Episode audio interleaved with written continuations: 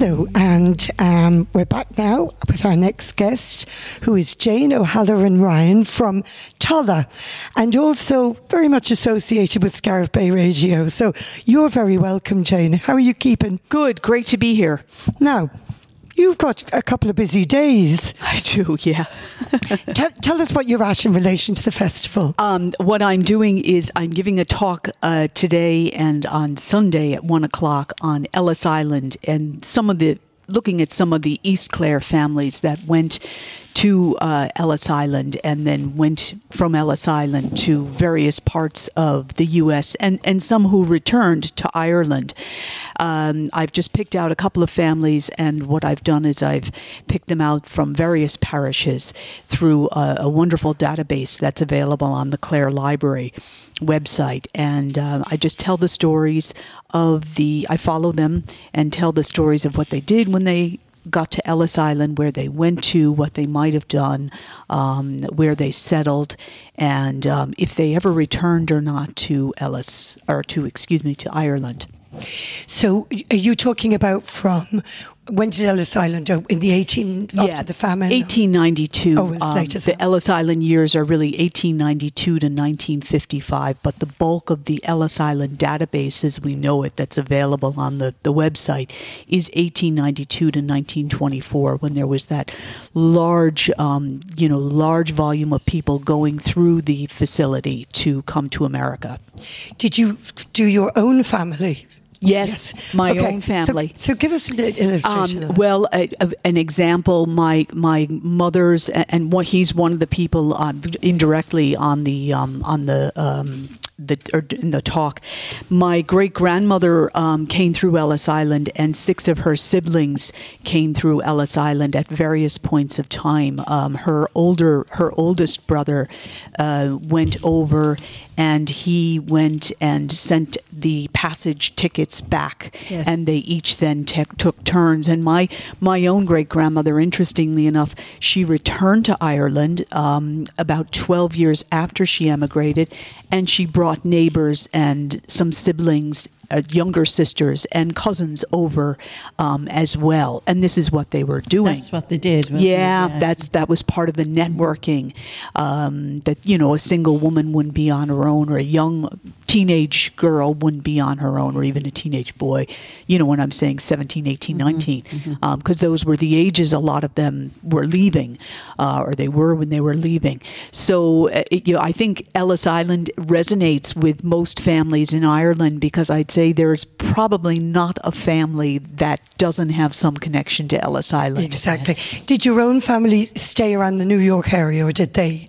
They did for the most part. For certainly for the first generation, as some of them did move off, and um, and that was part of the story as well, because not everybody settled in New York. Some people followed the railroad, or you know other jobs, um, opportunities really that um, that that came about. But for the most part, mine did settle in the New York, Massachusetts area. So, Jane, if you had family, and we all have family, as you said, who went through Ellis Island, must have gone through Ellis Island, how do you go about finding out you well, I, as I said, um, Thomas McDougall, who's a, a, member of the Feakle diaspora, um, has done a wonderful database that he created before Ellis Island went online. The passenger database went online. He went in and he extracted information by parish. Oh. So he has listed a number of the emigrants who said they were from Scariff or from Mountshannon or from Bodyke or from Tulla or wherever, and that is on that is on the Clare County Lib- Library website. Now, since then, um, Ellis Island has developed its own website, which is very, very good, very informative. And you can actually go into the Ellis Island website, go into passenger search and you can search by um, you can search by a number of um, uh, filters but most people would put in a first and a last name, name and see yeah. what comes up. Now you know if you have a very common name like john murphy you get a lot of entries. but if you have a more unusual name um, you know you might have um, few a lot fewer entries mm-hmm. and, and, and do other counties in Ireland do this as well Uh, I'm not aware of any other county other than Clare that has done this at the moment, but I know that there are lots of local history groups that would have extracted information on their Yes. own. Um, we were lucky enough. Uh, this this talk is kind of took on a life of its own for a couple of reasons. Number one, I'm part of the Ireland Reaching Out program, and Tulla, our small committee, was the um, the parish that was chosen by Ellis Island to create nine panels of various emigrant stories. Yes. So we we um, we launched that about seven years ago, um, and those panels are in St. Joseph Secondary School in the library, and they're they're beautifully done. But it got other communities interested as well in looking at their own immigrants um, from their own villages that would have gone through Ellis Island. So that's been a good thing about it. But I had a friend that got me to do a talk at a Probus group in Limerick, and it has taken on. The Ellis Island has just so many people have resonated. You know, just so Yeah, yeah. interested, and it's actually a very mm. interesting talk to give because I I get to pick new people or new families, and the stories are really you know. Can amazing. I tell you my family Ellis Island stories? Okay. Okay, so my, an uncle of mine, a granduncle of mine, left Bodyke. Okay. There was several parties and uh, uh, American Sure. wakes for him going away, and his parents were very glad to see him going because he was maybe a, a bit of a nuisance. And lots of reasons for people to have left. Yeah. So anyway, he was he was a bit of a rake. Anyway, Yeah. he arrived in Ellis Island, and he was about to be uh, he disembarked, and he was about to be processed. And we went out there years afterwards and saw how they were put through the like cattle grid and all Yeah. of that. You know, well, he took one look at what was happening. And he didn't like the look of it, one little bit. Okay. He wanted, didn't like the questions they were being asked, and didn't like. So he went round the back of the building and to the other side of the island where the boats were leaving again. Okay. And he got back on a boat, and he uh, he arrived back in Bodyke six weeks later, to the absolute shame of his parents, who hid him in the house for quite a while. I think you know. So when I went to when I went to Ellis Island when I was living in New York. You know, uh, somebody asked me on the boat going over, and do you have did you have family that came through here? And I said, well, yes, but not for long. so, so that's my Ellis Island. Oh, I very good. And it, you know, it's as amazing that stories like that. Um, uh, somebody, when we were exhibiting the panels in the stables in Tulla before it made, you know, its permanent home, somebody was telling me about an uncle um, or an aunt that had come over, and they actually um, they wouldn't. They were reasonably young girls, um, I think maybe 16 or 17, and the authorities wouldn't release them. They had to make contact with an uncle in Chicago to come to New York to collect them. So, you know, there's all sorts of stories there. And the, the facility was actually open until 1955, um, and then it closed. You yeah. have to have an idea of what year they went. I mean, I have uncles who went, but I have no idea Yeah. years they went. I well, if you use the 1901 and the 1911 censuses, Census, yes, yeah, you be might be Mm, able to yeah, gauge yeah. that way. Um, so yeah, and if you know the year they died as well and where they settled, Yeah. you know, without knowing the um. The date that they might have gone, uh, and you know that some of, like I said, some of the entries are multiple entries because people came, um, they went or they left, went to Ellis Island, they returned and brought others, and you find there are families. There's one family there. There were two or three entries for her.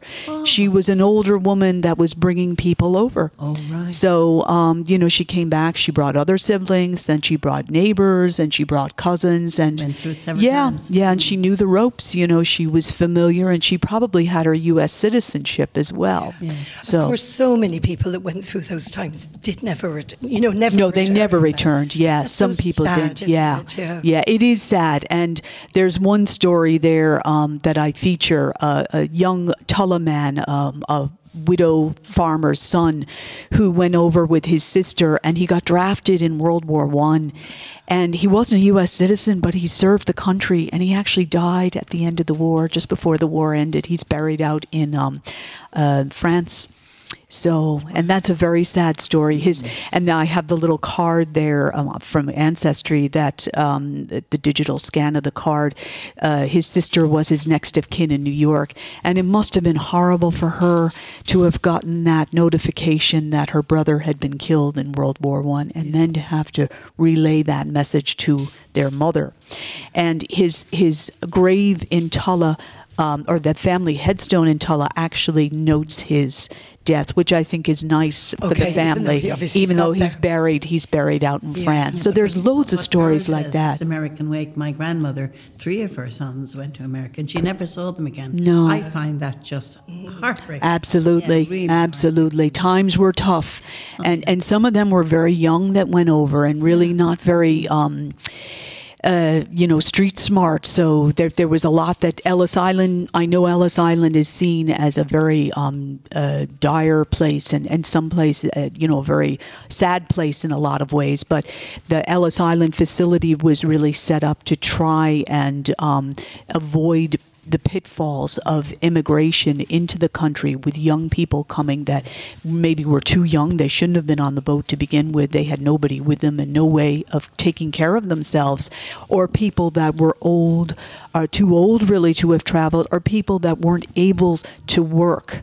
Um, so that's so that was part of the deportation process. There was real fear though when people were Yeah. queuing up, Yeah.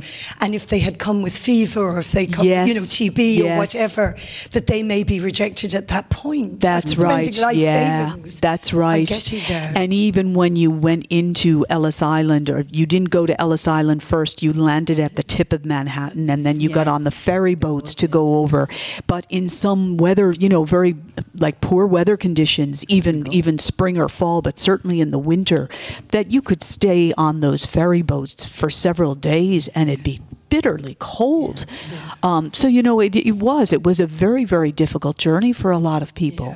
I mean, the Irish were lucky because they had the language, the English language. There were other nationalities that had no English whatsoever. Yeah, and you see when you're there, you see how the people who came from Scandinavia went to the Midwest. Yes. they Yes. tend to go to Yes. Minnesota and those Yes. countries. Well, she's It was- fascin- Ellis Island itself is fascinating. Yeah. It is a fascinating fascinating. place. Yeah, absolutely. Yeah. Can I just ask you, Jane, about Sure. the? Um, you were, are you part of a group in Tulla? Which, which Yeah. you did this on your own? Um, no, it's Tulla Reaching Out Heritage, we call ourselves, and we're affiliated with the Ireland Reaching Out program. Yeah. We're also recently have become affiliated with the ICANN Archive, which is a, a network. Um, uh, it's the comes from the Museum of Country Life. Oh, um, yeah, so it which is another great project, very similar to Ireland Reaching Out.